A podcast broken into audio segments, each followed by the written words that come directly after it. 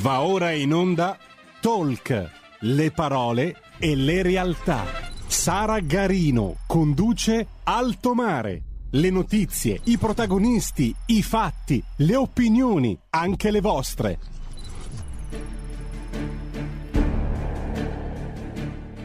E la linea va subito a Sara Garino, bentrovata.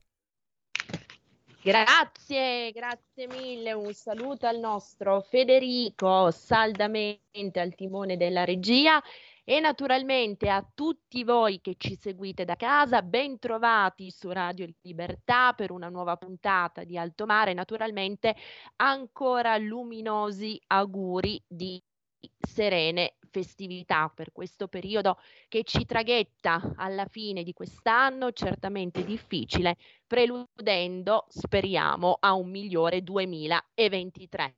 Prima di cominciare, come di consueto, le informazioni tecniche, potete seguirci sulla web tv www.radiolibertà.net in DAB sui canali social di Radio Libertà, quindi YouTube e Facebook, scaricando l'apposita applicazione per cellulare e smartphone, nonché sul canale 252 del digitale terrestre. E dovrei aver rammentato tutte le modalità. Poi naturalmente ci sono i numeri per poter partecipare in diretta alla diretta, questi come di consueto ce li ricorda il nostro Fe- Federico. Potete telefonarci allo 02 6620 3529 o scriverci al numero di WhatsApp 346 642 7756.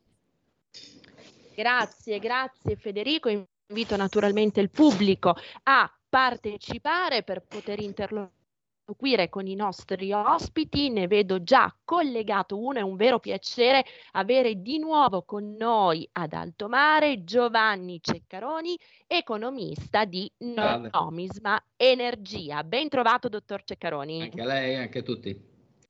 Grazie, grazie mille per aver accettato l'invito. Come vedete, campeggiare sulla locandina ci raggiungerà per il secondo blocco anche Sandro Iacometti, caporedattore economico di Libero. Come avrete intuito e come leggete, la puntata di oggi è incentrata sui temi dell'energia e dell'ambiente, due temi profondamente interconnessi di cui si fa un gran parlare in questo periodo per ovvie ragioni. E allora, dottor Ceccaroni, cominciamo con lei a fare un overview, un excursus ed è abbastanza, come dire, particolare accostare un termine inglese con un termine latino. Su questo il direttore Vittorio Feltri, giusto per rimanere in tema di libero, avrebbe qualcosa da dire. Comunque promuoviamo questa introduzione, questo quadro sinottico su quello, su quello che è stato poi il, il dibattito di queste ultime settimane, in particolare di questi ultimi giorni, con l'introduzione di questo tetto al prezzo del gas, con tutte le dinamiche che ci sono state a proposito anche del petrolio, petrolio di provenienza russa, con questo limite fissato dall'Unione Europea, si è parlato molto, ci sono state anche riflessioni contraddittorie. Ci aiuti un attimo lei, dottor Ceccaroni, a mettere ordine in questa messe di informazioni. Beh, sì, innanzitutto bisognerebbe, proprio come dice bene lei, a mettere ordine, cioè, nel senso che mh, ultimamente si fa molta fatica a dare almeno per quanto mi riguarda, sia chiaro che io poi quando dico le mie opinioni eh, coinvolgo solo me stesso, non coinvolgo neanche la società per cui lavoro, quindi ma io faccio molta fatica a seguire la logica e soprattutto le, che, che, che, che eh, ultimamente spinge l'Unione Europea perché non è tanto questione di, di, saperne di economia o di energia, è proprio la questione, è, è, la logica di base che manca. Cioè è come se io vado in un faccio un esempio come al solito molto pratico per capirci meglio, è come se io vado dentro un concessionario Ferrari e poi do io il limite di 15.000 euro per il prezzo di una Ferrari. cioè non penso che il concessionario... Rende l'idea. Ecco, appunto, non penso che il concessionario sia molto, sia molto contento e, e, soprattutto non penso che mi dia un Ferrari a 15.000 euro. Allora, il, il, prezzo è un qualcosa che se lo vogliamo chiamare, tra virgolette, prezzo, è un qualcosa che cre- si crea con l'incontro della domanda e dell'offerta. Non è che l'Unione Europea, che è l'importatrice, può fissare i prezzi per il greggio russo, perché allora lo potrebbe fissare anche per il greggio arabo, eh, quello, quello, americano e quant'altro. In realtà il prezzo lo, lo, fissa, lo fissa il mercato. Mi sembrano delle sparate talmente, come posso dire, eh, così politiche, ma no, non hanno, non hanno eh, riscontro, riscontro, economico, perché la Russia, diciamo, con il gas fa un po' più fatica perché il gas è un qualche cosa eh, che ha bisogno per essere competitivo di strutture come i, i gasdotti che si fa fatica a riorientare in poco tempo. Ma uh-huh. per mhm. quanto riguarda il greggio, Oh, eh, il, il, il, la Russia ha una, mm, diciamo, um, ai confini più lunghi del mondo, può portarlo via camion in Africa, naturalmente spendendo molto di più eh, eh di, di, di, del prezzo eh, dei costi che sosterrebbe portandolo in Europa, ma eh, eh, riesce a riorientarlo quando vuole, per cui il prezzo vero alla fine lo farà il mercato, dopodiché se, se devono far vedere a Bruxelles che anche loro stanno facendo qualche cosa, allora sì, si, si, si, pone il prezzo, ma alla fine noi pagheremo il prezzo che fisserà il mercato. Molto probabilmente se certo. rinunceremo il, al greggio russo dovremo comprare gre, eh, scusate, il gas russo, ma anche il greggio. E in tutti i modi il gas proveniente, non so, eh, GNL provenienti dagli Stati Uniti. Attenzione che gli Stati Uniti, eh, che poi conta quel che conta, eh, sono tutte compagnie private, non è che fanno uh-huh. beneficenza il GNL arrivato via gas, eh, via, via, via nave anziché via tubo, eh, viene, viene, il triplo, il quadruplo di quello, che, di quello, che, viene il gas normale. È la stessa cosa il petrolio, anche se provi, si può provenire eh, da, da, paesi arabi, probabilmente in Medio Oriente, so, soprattutto anche, anche i prodotti, non soltanto il greggio, eh, ma le, le, compagnie arabe non sono compagnie di beneficenza, eh, né la Saudi Aramco né, né, né, gli Emirati Arabi e quant'altro ci daranno un, qualche cosa, anche perché cioè, sono economie per adesso almeno sono mono, mono, monoculturali, cioè e contano solo su quello, per quale motivo ci devono fare dei prezzi più bassi. Ecco, questo certo. naturalmente prescinde da tutte le considerazioni politiche contro la Russia e contro Putin che, che posso condividere in pieno. Però da un punto di vista economico a dire io che sono uh, il, il, il, il, compratore, ma come se lo facesse solo il venditore, il prezzo è questo, non ce la faceva neanche Refad ai tempi di Zaki Yamani che fissava il prezzo per volere di Refad, il prezzo veniva fissato anche in quel caso e, e, e lì diciamo così gli attori erano opposti, era, era, era l'Occidente che, che, che, doveva subire le cosiddette fissazioni di prezzo da, da, parte dell'Arabia Saudita, in realtà era un prezzo che, che variava sul mercato eh, come appunto eh, con la legge della domanda e dell'offerta, non per volere di Refad e qui non per volere dell'Unione Europea si avrà, si avrà il prezzo, il prezzo sarà, è una buttata politica, il prezzo lo fissa il mercato, non lo fissa nessun altro. Ecco.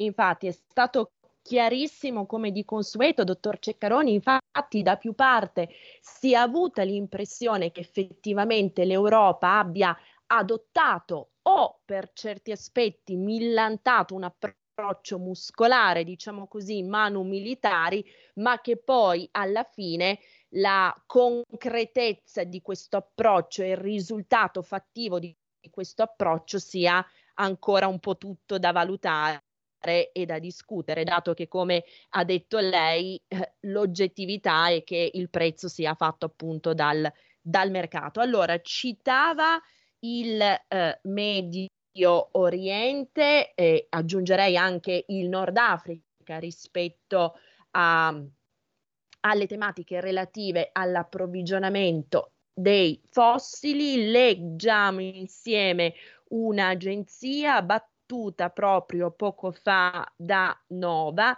il ministro del petrolio dell'Egitto, sintomatico che abbiano per l'appunto un ministro del petrolio, Tarek El Mollah, ha annunciato l'apertura di una nuova gara a livello internazionale per avviare attività di ricerca di gas naturale e petrolio greggio in sei aree nel Mar Mediterraneo e in altre sei onshore nel delta del Nilo. Secondo quanto si legge in un comunicato stampa del Ministero, la gara è stata indetta e nasce nel quadro della strategia di lavoro del Ministero lanciata nel 2016, il cui obiettivo è quello di attrarre maggiori investimenti stranieri per la ricerca di gas e petrolio. Chiaramente rispetto a questo fine il momento storico che stiamo vivendo, dottor Ceccaroni, è un po' una manna dal cielo, giusto?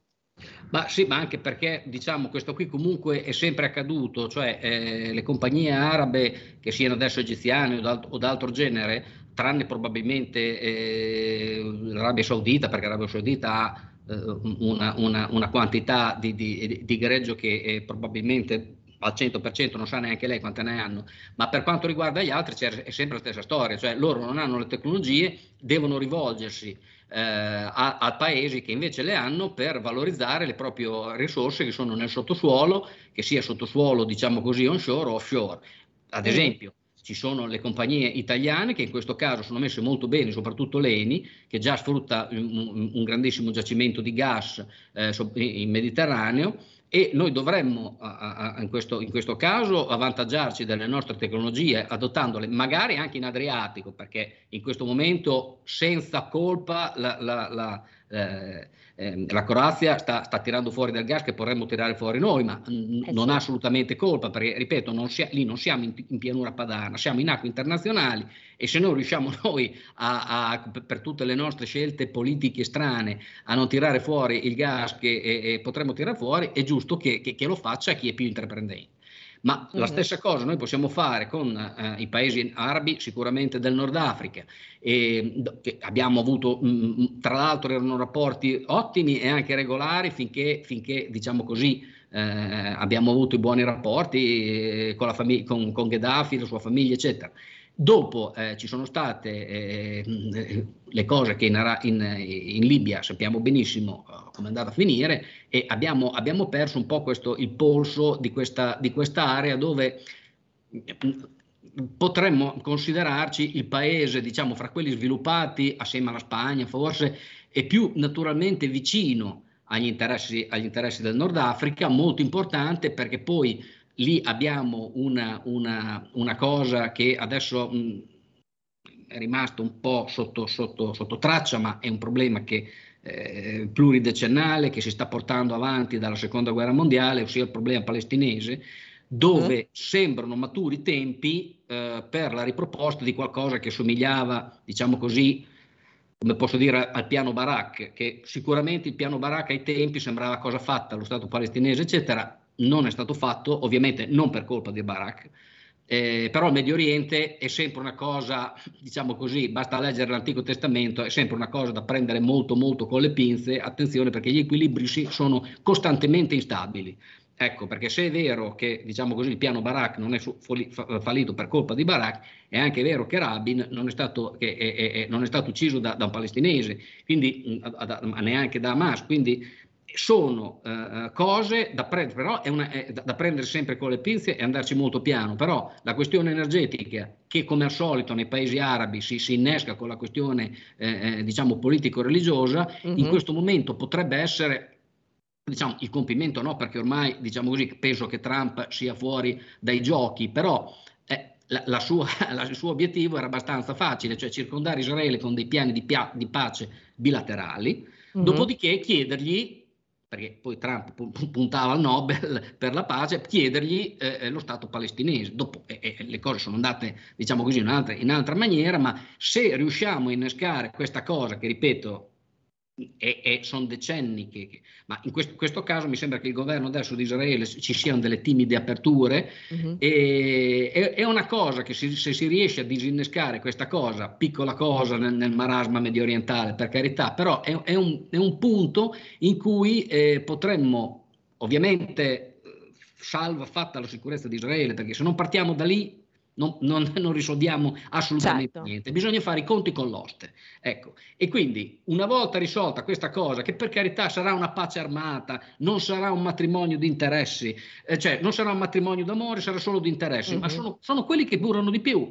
Quindi diciamo, se andiamo con la razionalità, lasciamo perdere le ideologie, lasciamo perdere le religioni, cosa molto difficile in Medio Oriente, però se si riesce, diciamo così, nelle delegazioni, nei, nei rapporti, a mettere dentro più imprenditori e meno preti e meno, e meno, e meno politici, Secondo me si riesce a, a tirar fuori anche perché diciamo qualcosa di meglio, anche perché diciamo, i lavoratori palestinesi sono di ottimo livello, sono in gran parte laureati, in gran parte diplomati, cioè è, è gente tra virgolette spendibile anche eh, eh nella vicina economia israeliana che non ha certo bisogno di presentazioni quanto a, a capacità finanziarie, livello di sviluppo eccetera, naturalmente in sicurezza. Ecco, non, certo. non, non, si può abbassare la guardia, eh, diciamo così, eh, eh, per, per, la sicurezza in Israele, ma è una cosa che prima o poi deve essere fatta perché toglie, diciamo così, parecchi denti cariati all'economia, diciamo, del, del nord e del sud del Mediterraneo. Ecco.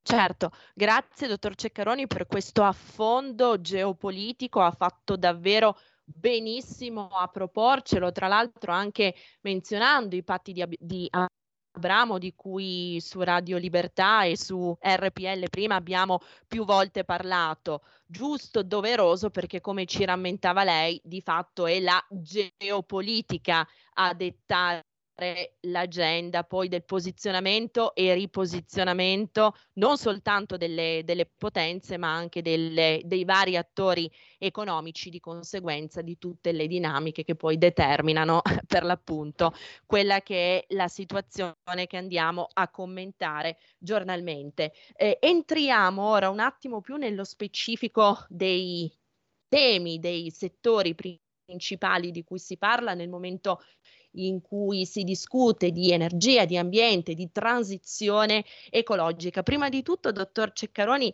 eh, facciamo con lei una premessa che vuole essere un po' una riflessione o uno spunto, magari anche provocatorio da condividere con eh, il nostro pubblico. Per quanto concerne, diciamo, il, lo scenario delle emissioni globali di eh, anidride carbonica e più in generale di inquinanti è un dato di fatto che l'Europa sia agli ultimi posti e naturalmente per quanto concerne diciamo il versante occidentale e soprattutto rispetto ai grandi player emergenti come la Cina, l'India, ma anche l'Indonesia, che sarà uno degli attori del prossimo futuro geopolitico ed economico. Ecco, dottor Ceccaroni, vorrei chiederle, non è tutto sommato, non voglio dire contraddittorio, ma per certi aspetti strano che sia stata proprio l'Europa ad avanzare questo proposito di decarbonizzazione di zero em- emissioni di qui al 2035 per quanto concerne nello specifico il settore automotive, quando è proprio lei, l'Europa, quella a concorrere meno in questo momento sullo scenario globale per quanto concerne le emissioni. Questo tenuto conto del fatto che giusto, doveroso pensare a una necessaria transizione ecologica ed energetica. Questo però non deve essere avulso e scollegato dalla sostenibilità economica e delle economie nazionali che compongono l'Europa che su determinati settori, vedasi l'automotive in Italia, hanno di fatto costruito una storia e centinaia di migliaia, se non milioni, considerato anche l'indotto di posti di lavoro. Ma infatti qui eh, è, è, molto, diciamo così, è, impegnativa la questione perché, come ho detto prima, è molto difficile razionalizzare le scelte dell'Europa perché eh, l'ho già detta questa frase, la ridico, eh, di quel film di Totò che diceva in questo manicomio succedono cose da pazzi. Ora eh, partiamo, partiamo, con qualche cosa di... Allora, intanto per cominciare um, non è solo l'Europa, perché le, fa, le, le, cito soltanto questa cosa del capo dei, dei consulenti energetici della Casa Bianca, eh, democratico hanno, hanno, avuto, hanno, avuto, il coraggio di, di, di, di prendersela con i produttori di Shell Oil dopo che per tutta la campagna elettorale il Partito Democratico aveva fa, ha detto peste e corna contro i fossili mm. e eh, diceva che bisognava andare via con le automobiline a pile e tutte queste cose qui. Adesso il capo del, dei consulenti energetici della Casa Bianca ha avuto la faccia, faccia tosta di dire che i produttori Shell Oil non producono abbastanza e stanno conducendo un'attività anti-americana. Cioè, qui siamo veramente... Eh, ma questa poi non è l'Europa, eh, attenzione, sono gli Stati mm. Uniti, Casa Bianca. Dici che e, e i, produttori, i, produttori, Shell non, non, fanno attività anti-americane perché producono troppo, troppo poco greggio. Ma, dico, ma come? Prima li, li, li, dici che sono degli assassini del popolo perché non producono lo Shell oil e poi adesso chiedi che, che si produca di più. Quindi vediamo subito la discrepanza fra eh, gli obiettivi eh, ambientalisti, i sogni, eh, le leggende via discorrendo, e poi a un certo punto proprio te che, che, mi davi addosso mi dici che devo produrre di più. Allora, tanto i produttori share sono dei, non sono dei, dei politici, ma sono degli imprenditori. Quindi loro producono di più o producono di meno a seconda de- della domanda che c'è sul mercato e a seconda dei prezzi che, che riescono a spuntare. Ora, loro hanno delle difficoltà oggettive non è un divagare, per far capire come funzionano le industrie petrolifere del gas e quanto, e quanto sia difficile poi eh, cambiare rotta una volta, una volta che eh, si è visto che è impossibile prenderne uno. Loro fanno, fanno, fatica adesso in questo momento a produrre di più per due motivi. Il primo è che c'è stato il Covid e molti di loro sono falliti, per cui hanno dovuto chiudere botteghe. Quelli che non sono falliti, che hanno avuto un consiglio degli, degli azionisti o comunque delle banche, degli investitori che eh, li hanno supportati pur non avendo il dividendo, questo, in questo momento però dice guardate, in questo momento state, state guadagnando perché il prezzo del petrolio non è basso, comunque state producendo non proprio a pieno ritmo ma abbastanza, quindi eh, diciamo bisogna che eh, rimborsate i prestiti che, e che ci date i dividendi per il capitale di rischio che vi abbiamo dato, prima cosa. Quindi quei soldi che vanno agli investitori, alle banche e via discorrendo, è ovvio che non possono dare in esplorazione e produzione.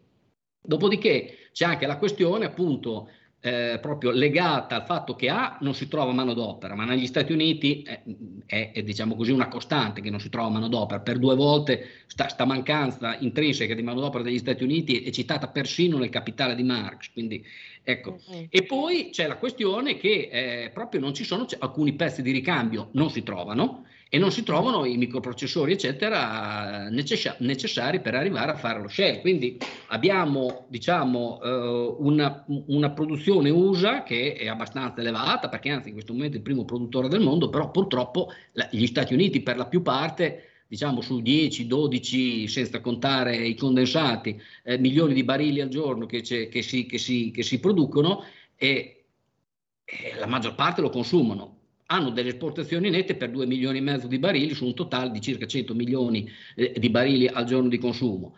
Però loro guardano soprattutto, eh, non è una, un, un'industria quella che può essere, che può essere eh, diretta da Washington, quella è un'industria privata. Già è difficile mm-hmm. scendere a patti con gente come, come, la Exxon e quant'altro, figuriamoci con i piccoli produttori Shell, quindi loro fanno solo ed esclusivamente diciamo, il, loro, il loro interesse. Tra l'altro, diciamo, oltre a Cina, India e Indonesia, eh, eh, aggiungo, anche, aggiungo, anche, gli Stati Uniti come, come grandi eh, eh, diciamo, eh, produttori di, di, di, di, anidride carbonica, certo. sempre, che, sempre, che, sia veramente eh, questa, questa, questo gas del demonio che, che, che, sia vero, ma lasciamo stare, questo una, magari ne parliamo in un'altra trasmissione.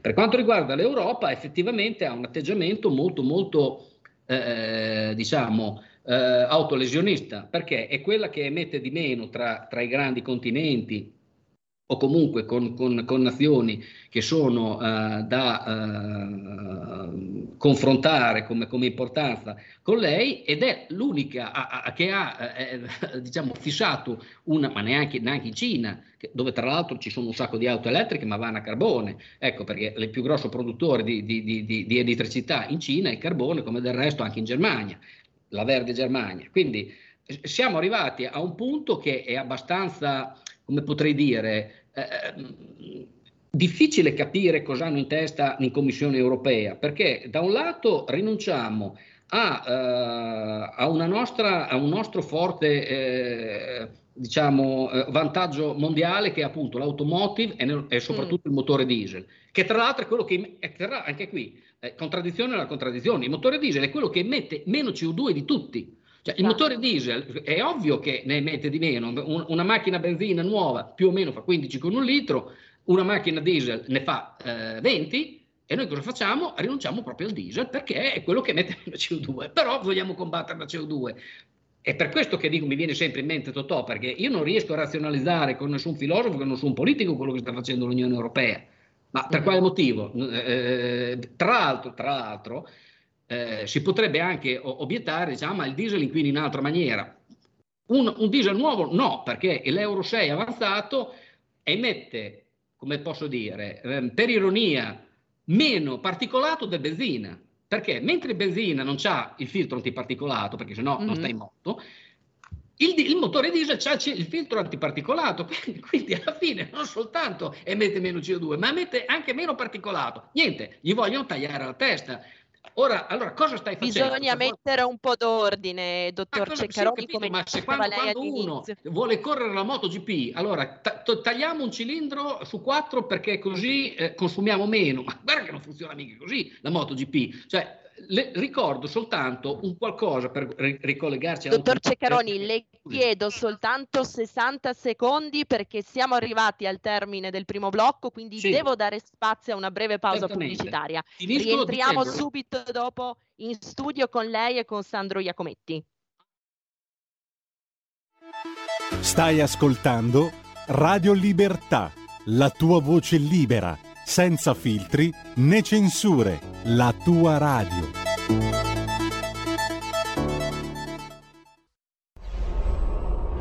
Radio Libertà. Veniamo da una lunga storia e andiamo incontro al futuro con spirito libero per ascoltare tutti e per dare voce a tutti.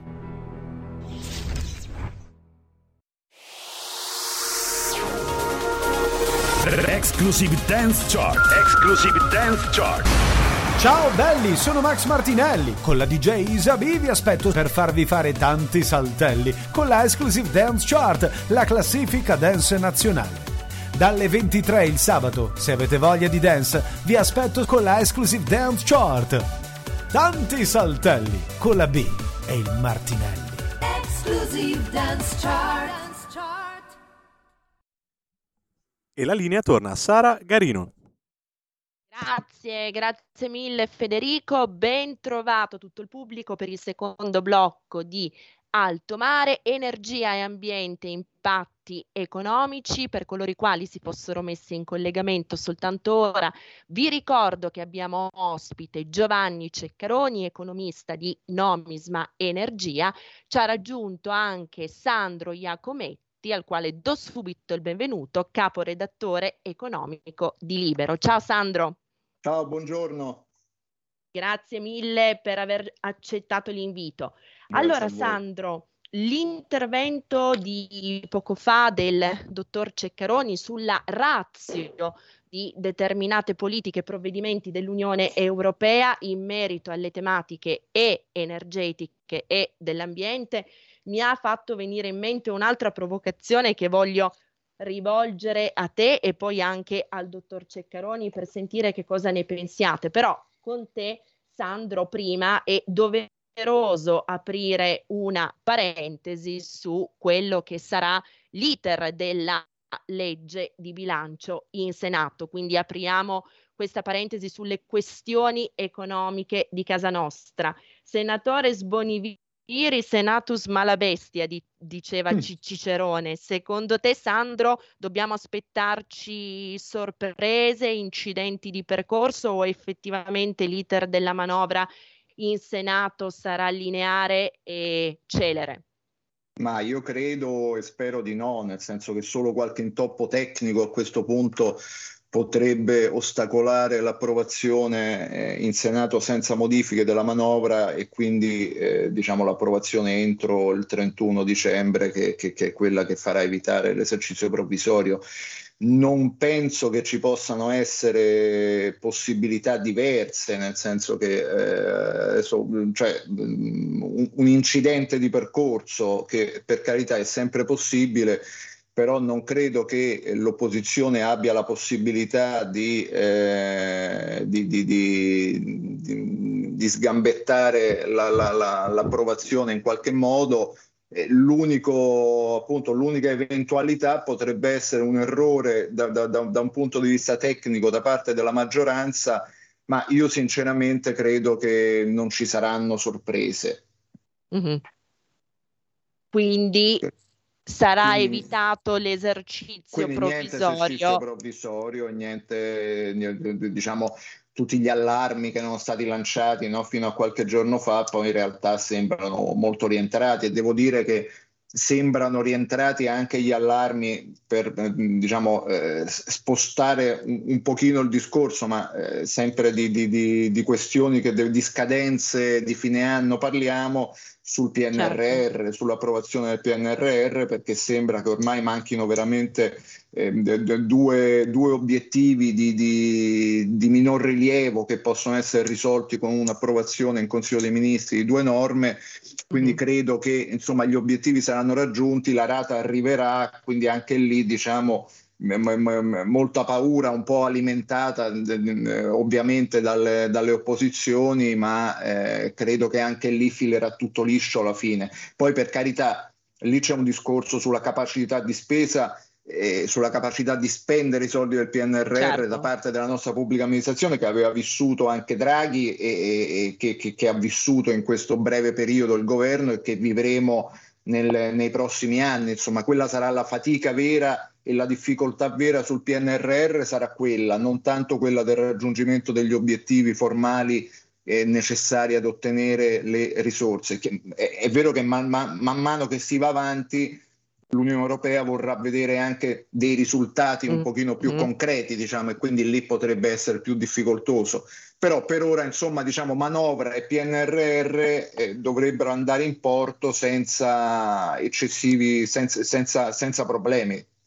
Certo, poi l'obiettivo chiaramente, come ricordavi tu, è quello di spendere bene questi soldi, o meglio, più che bene in modo efficace, funzionale davvero a fornire quegli stimoli di cui nos- la nostra economia ha così tanto bisogno. Allora, nel frattempo guardo le agenzie occhieggiando, eh, vista ne ha appena battuta una inerente i funerali di Stato di Franco Frattini, la salma è appena arrivata alla Basilica dei Santi Apostoli in Roma. Ricordiamo che Franco Frattini presidente del Consiglio di Stato e già ministro degli esteri nei governi Berlusconi, si è spento la notte della vigilia all'età di 65 anni. Quindi per cui anche da parte nostra un ricordo doveroso a un un uomo che è stato un uomo profondo conoscitore delle istituzioni.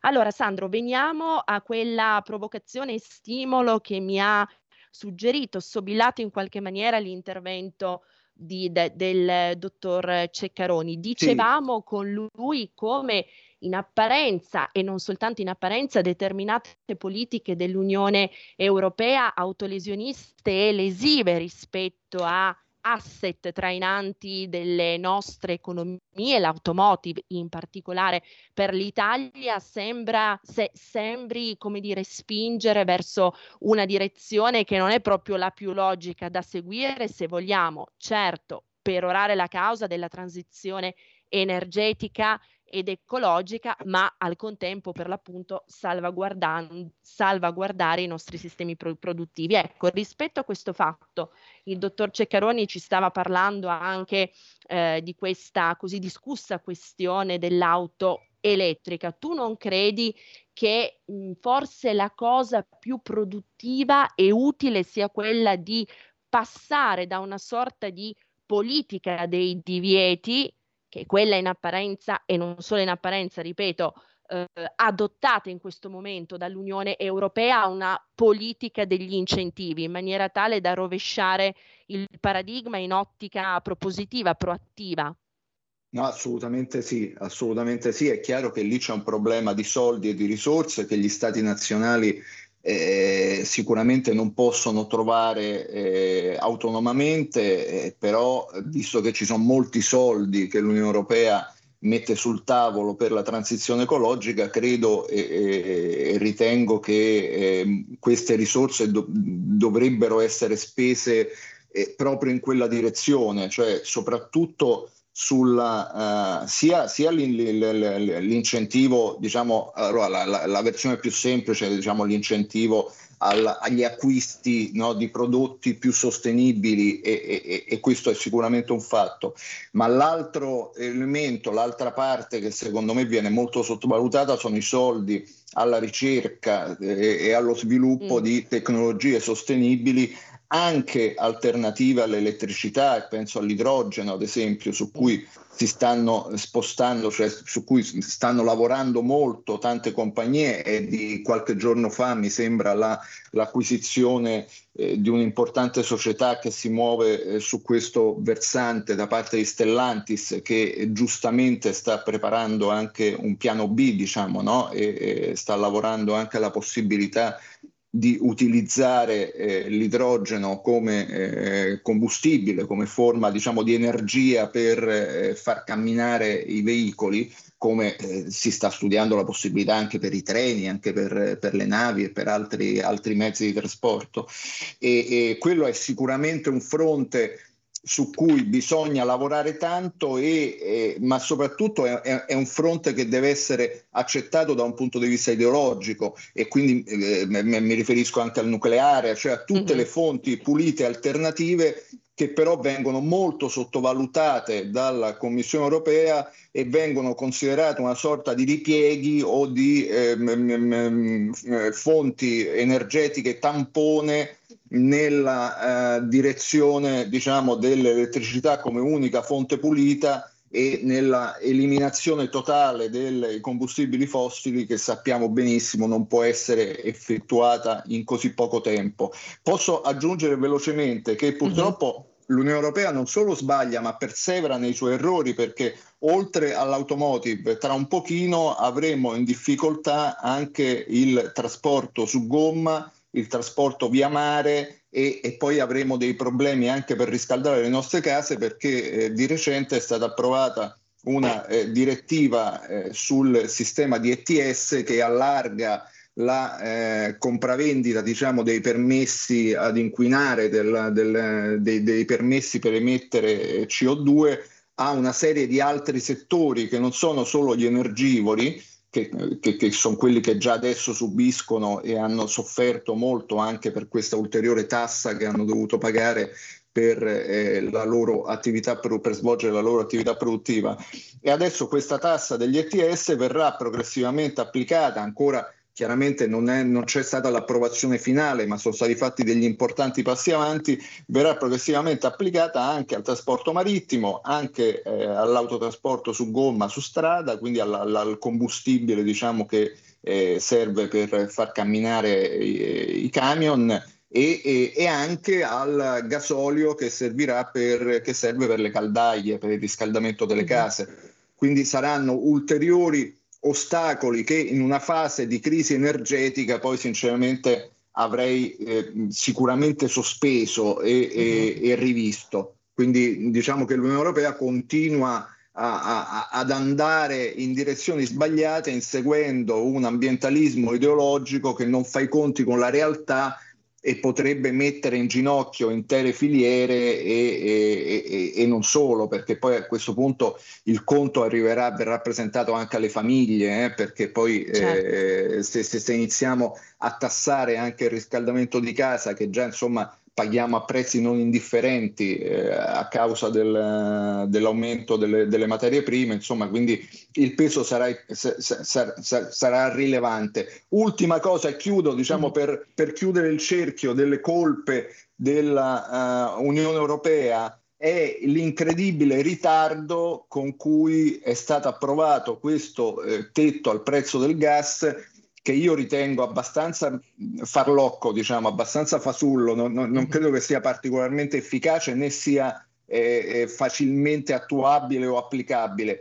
Però c'è stato l'effetto whatever it takes e non a caso Draghi già da marzo scorso sosteneva che fosse molto importante questa approvazione. L'effetto annuncio e l'effetto deterrente eh, sta per ora portando anche oggi il prezzo del metano al, al TTF di Londra è sugli 80 eh, euro a megawattora sta portando il prezzo del gas, l'ha riportato ai prezzi antecedenti all'inizio del conflitto in Ucraina. Quindi, insomma, quella era una misura. Noi abbiamo perso con questo scherzo, con questo ritardo, abbiamo perso circa 100 miliardi solo in Italia, perché ricordiamoci che Draghi ha dovuto stanziare aiuti per oltre 60 miliardi che la manovra stanzia altri 20 miliardi di aiuti e altre no, 9-10 sono stati stanziati nell'ultimo periodo dell'anno. Quindi, insomma, facendo il conto, eh, questi capricci di alcuni paesi dell'Unione Europea e questa incapacità della von der Leyen di imporre una linea e di eh, riuscire a, a, ad ottenere il risultato eh, ci sono costati molto molto cari.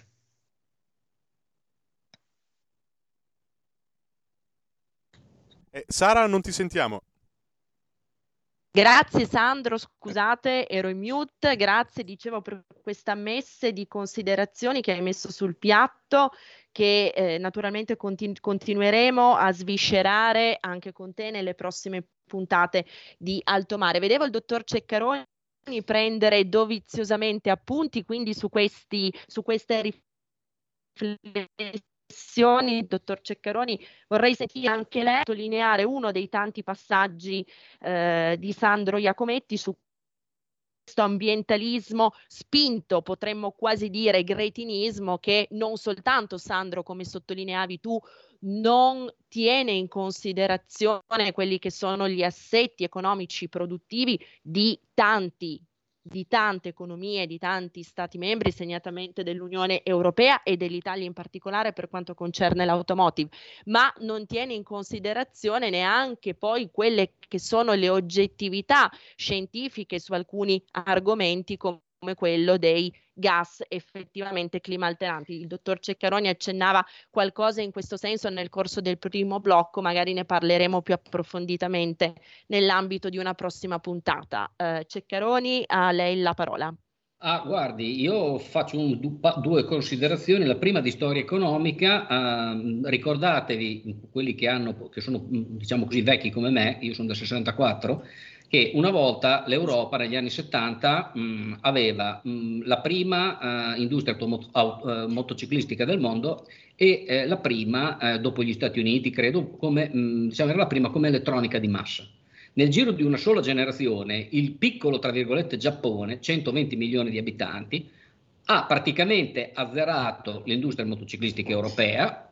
Oggi il primo produttore credo che sia fra fuori strada e strada KTM con credo 200.000 pezzi l'anno, mentre la Honda fa 20 milioni.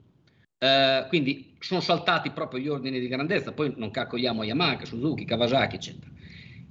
E questo, e non parliamo poi dell'elettronica di massa, il sistema PAL l'abbiamo inventato in Europa durante le Olimpiadi di Berlino degli anni 30, sistema PAL, Telefunken e via discorrendo, poi è nata Nordmende, tutte le case italiane e via discorrendo. Nel, giro, nel giro di una sola generazione il Giappone con 120 milioni di persone ha sfasciato questi due settori. Ecco, ora ci troviamo di fronte della gente come la Cina, un miliardo e 300 milioni di persone. L'India più o meno siamo allo stesso livello e poi tutto il resto del sud-est asiatico che siamo intorno a 600 milioni di persone. Attenzione, non sono gente, tra virgolette, colonizzabili, è gente molto intelligente e molto laboriosa. E noi facciamo di tutto per azzerare eh, le nostre, diciamo così, i nostri, le nostre punte di diamante, come il diesel, l'automobile e via discorrendo, pensando che riusciamo con eh, essere competitivi, non so, con le batterie, con i cinesi che hanno degli stipendi pre-industriali, soprattutto alla materia prima per produrle. Non parliamo poi delle batterie giapponesi che quelle eh, non vengono neanche costruite con della manodopera a basso costo, sono costruite con dei robot che nel 30% dei casi si, si riparano da soli quando c'è da fare della manutenzione ordinaria. Cioè, noi siamo in grado di, fa, di competere con della gente simili, ma, ma, io non so, all'Unione Europea probabilmente, non so dove ha studiato economia, dalla bidella, perché veramente questo non si riesce assolutamente a comprendere Anzi, dirò di più, prima diciamo così, si lamentava che eh, la, la, la, von der Leyen non riesce a dare una linea di comportamento, secondo me si muove anche troppo, perché nel giro di poco tempo, attenzione, l'ho, l'ho detto, lo ripeto, anche se sono noioso, attenzione che per quei gilet gialli che si sono arrabbiati solo per eh, per l'aumento del, del, prezzo del diesel, dicendo giustamente guardate, noi non abbiamo i soldi per comprarci l'auto elettrica, non stiamo mica nella Ile de France, noi tutti i giorni dobbiamo fare 30 km andare, 30 km tornare e non possiamo che usare il diesel. Quelli lì non, non, c'erano dentro di tutto, c'erano dentro dei fran- francesi autoctoni, c'erano dentro dei, degli immigrati eh, del Nord Africa, c'era dentro di tutto.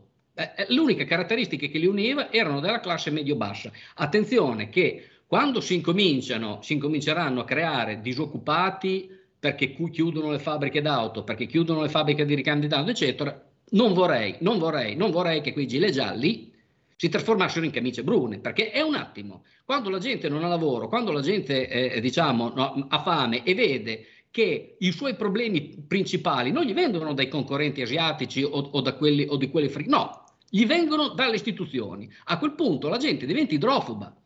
E quindi attenzione perché secondo me si creeranno, non, non subito, ma nel giro di poco tempo, eh, diciamo, de, di qualche anno, dei, dei, dei, dei gravi dei gravi problemi di tenuta sociale, come ad esempio insegna eh, quello che è successo negli Stati Uniti a Campidoglio. Quindi attenzione che gli Stati Uniti non mi sembra che siano una democrazia così diciamo, eh, eh, eh che abbia, abbia bisogno di, di, insegnamenti da qualcuno. Ricordo che ci hanno, ci hanno, salvato sia dal nazismo che dal comunismo. Però attenzione perché quando la gente ha la pancia, eh, ha la pancia vuota è capace di qualsiasi cosa. Ecco, io credo che queste, questi, diciamo così, eh, dirigenti europei della, eh, nati nelle ZTL e, e, nei, e nei, eh, altro che Bruxelles, mi viene da dire che stiano a Versailles, questi qui eh, non sanno quello che fanno non sanno quello che fanno perché non parlano con i poveri, non parlano con... Ma, ma, non dico gli immigrati, anche i poveri normali, quelli nati qui che hanno magari perso il lavoro. Io conosco ad esempio delle, dei venditori che da vent'anni lavoravano in Volkswagen, che ha, hanno visto crollare le vendite della Golf del 50% in due anni, della Polo del 40%, hanno dovuto cambiare lavoro. Cioè, professionisti di 40-50 anni. Ma questo loro non gli interessa. Bene, prima o poi gli interesserà, io penso. Ecco. Attenzione perché no, non è scontata eh, l'equilibrio sociale, non è mai scontato, neanche in Europa. Del resto un grande del Novecento, un grande italiano, un grande statista del Novecento, Luigi Einaudi, diceva conoscere, discutere e infine deliberare. Quindi l'elemento della conoscenza, dell'esserci, del vedere, del sapere di cui si parla, qua- di, di che cosa si parla, scusate, per quanto in apparenza possa sembrare banale e scontato, è il punto di partenza, è la condizione sine qua non per poter davvero intraprendere delle azioni che poi abbiano un risultato concreto e possibilmente positivo.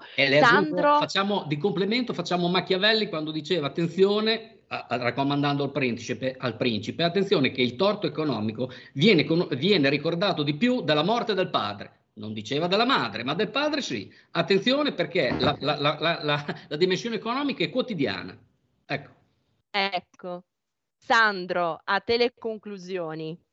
Sì, no, beh, le, le, le, le, conclusioni sono molto simili a quelle del, dell'economista, insomma, eh, di, di, Ceccaroni, nel senso che e poi eh, eh, ricordo anche che eh, la, la, la, il, eh, la, transizione che, il, che, l'Unione Europea vorrebbe imporre con il passaggio diciamo, totale e abbastanza repentino all'elettrico spazzerà via l'intera filiera eh, italiana della componentistica, perché mm. l'84-85% delle aziende che si occupano di componenti per l'auto lavorano su componenti motori termici.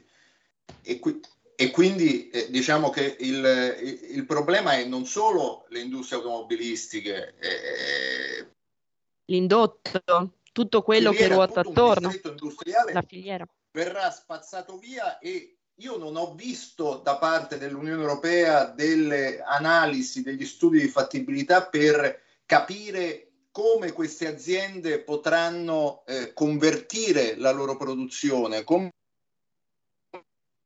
l'occupazione potrà essere ricollocata e, io ho, ho, visto giustamente degli allarmi che vengono lanciati a livello nazionale dall'Italia, dal Ministero dello Sviluppo, ma eh, non, non, non, ho visto, adesso ne, nelle direttive non, eh, non vedo delle eh, misure di accompagnamento rispetto a questa transizione che sarà devastante se viene eh, diciamo, messa in atto eh, come è stata annunciata. Quindi mm-hmm. eh, io eh, spero e credo che a un certo punto l'oltranzismo diciamo, talebano e l'ideologia ecologista a un certo punto di fronte a delle, delle, risposte dal mondo reale che si inizieranno a vedere eh, di qui ai prossimi anni, perché insomma il primo effetto chiaramente è quello sul mercato impazzito delle vendite, perché chiaramente il consumatore non sa più che auto comprarsi, perché adesso mi compro un'auto, tra due anni diventa fuori legge e quindi le imprese non sanno più in che direzione investire, quindi iniziano adesso, eh, il mercato inizia ad andare in tilt eh, eh, in, questo, in, questo, periodo eh, di avvicinamento verso, verso quella data. E, e, purtroppo la data, per quanto possa sembrare lontana, in realtà è molto vicina perché l'impresa adesso deve fare l'investimento, cioè adesso deve investire nella Gigafactory, adesso deve investire eventualmente sul biocarburante che però all'Europa non piace, che potrebbe mm. essere una soluzione. Adesso dovrebbe investire sull'idrogeno, che però all'Europa piace fino a un certo punto e comunque è ancora una tecnologia molto costosa. Quindi eh, le imprese si devono muovere subito. Il mercato giustamente anche si muove in anticipo perché i consumatori cercano di anticipare anche no, delle, delle... E, e, e, poi c'è tutto quel meccanismo folle che si sta innescando nei divieti a livello locale, per cui tu ti compri certo. un'auto e magari a Milano non puoi circolare, a Firenze sì, a Roma non si sa, non si sa fino a quando, non si sa in che zone, perché anche quello dobbiamo tener conto, perché poi c'è l'ambientalismo ideologico, purtroppo c'è anche in Italia, ci sono dei seguaci eh, molto, cioè ci sono moltissimi seguaci anche in Italia e quindi iniziano a scattare queste, queste misure totalmente irrazionali come le domeniche a piedi, le domeniche mhm. ecologiche, mm-hmm. che è assolutamente dimostrato che non hanno alcun effetto sul, sull'ambiente, e, e, e, però continuano a, ad essere messe in atto. Quindi, e poi ci sono i divieti, ormai eh, beh, al centro di Milano puoi entrare solo con un'auto completamente elettrica, se no devi pagare dei soldi, cioè ci sono delle robe, de, delle follie per cui tu non sai effettivamente che cambi, ti compri un'auto a Roma e poi ti trasferisci a Milano, devi cambiare l'auto perché non puoi più circolare con quell'auto. Quindi ci sono poi purtroppo questi comportamenti dell'Unione Europea eh, si, si, si, si, concretizzano anche a livello territoriale, a livello locale, nei singoli stati in maniere eh, a, a, assolutamente irrazionali e assolutamente dannose. Insomma. Quindi, eh, però io non, non vedo via d'uscita eh, perché purtroppo anche le, le, le parti politiche e anche gli, gli esperti più critici nei confronti di questo tipo di atteggiamento ehm, con, con, continuano a, a, a, non mettere in discussione il mantra della transizione ecologica. Tranne quindi, Toyota. Eh, quindi oh, sono un po' pessimista, insomma. Chiarissimo, chiarissimo Sandro, grazie infinite per queste riflessioni in chiusura. Siamo arrivati al termine della puntata, però riprenderemo il tutto in una prossima diretta perché c'è ancora tantissimo da dire come ci hanno palesato i nostri ospiti, che ringrazio. Ringrazio Sandro Iacometti, caporedattore economico di Libero. Grazie infinite Sandro. Ringrazio il dottor Giovanni Ceccaroni, economista di Nomisma Energia e saluto naturalmente anche il presidente Tabar- Tabarelli. Grazie, grazie infinite grazie ai nostri ospiti, al nostro pubblico che ci ha seguito, al nostro regista Federico saldamente al timone della regia. Non cambiate frequenza adesso, anche se come sapete siamo in DAB, perché i programmi di Radio Libertà continuano. Alla prossima puntata. Avete ascoltato Alto Mare.